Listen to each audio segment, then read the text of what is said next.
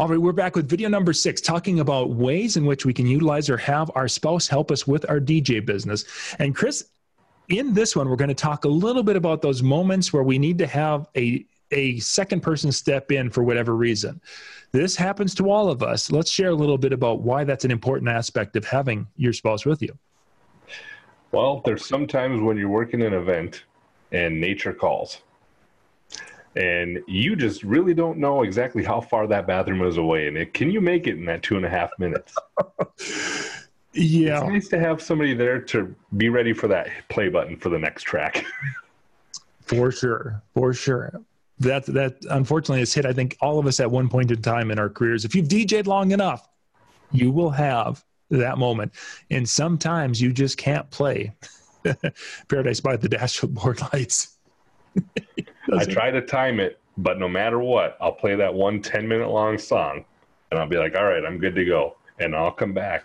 And 15 minutes later, I got to go again. yeah, exactly. And that's like a lot of songs. You know, another aspect is um, there's there's been times where I'm I'm at a at a show and I'm doing some things and I will have maybe a venue manager come up and they want to talk about something in logistics and such and you've got mixing going on because you know that here's my next three songs that I wanted to do and just having that second person. Let's talk we've, we've talked in some of the other videos about training. When it came to this type of, of assistance how, how did you to bring her up to speed to be able to handle the controllers and such that we use now compared to you know in the older days where it was really quite simple?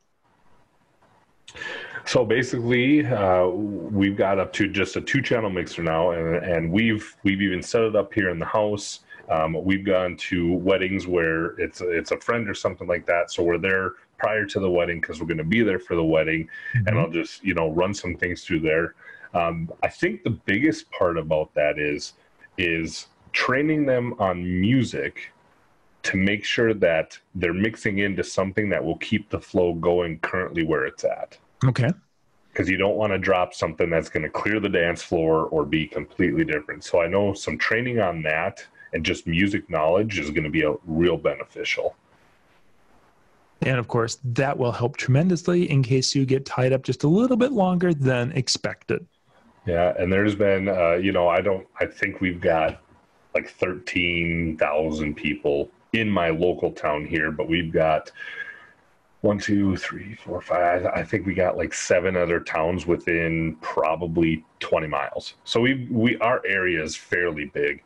Um, you know, and there's times where you've got that one one person attending the event that's just had a little too much to drink, and uh, you know you've got some some bartenders that are needing some help corralling them because they're you know getting out of hand or whatever it might be. That's another point where I can try to step away to help diffuse that, help the event staff um, in that aspect too. So to have somebody that can step in and cover for me so I can make sure that the area and the, the people that are attending the event are going to be, you know, out of harm's way or potentially what might happen um, is another reason to, to have a, somebody there with you. Oh, good, very good point. I, I hadn't even thought of that, but that's yes, I, we've had that situation also where, as a a little bit bigger person and someone who's not afraid to direct traffic, we can do some things like that, and it's always good to have that second person. So I'm not having to wait, hold that thought. I've got to go switch a song. I'll be right back. Yeah, yeah. I get called on a lot because a lot of people know my background and different things that I've had, so I get called upon to help in situations like that quite often.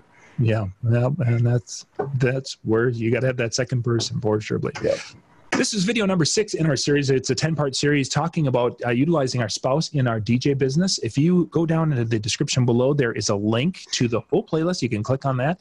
And we'll be right back. The next video, if you're watching the playlist, uh, video number seven, is we're talking about how this could help you kind of expand your business and going into a multi system operator or oper- company. We'll be right back.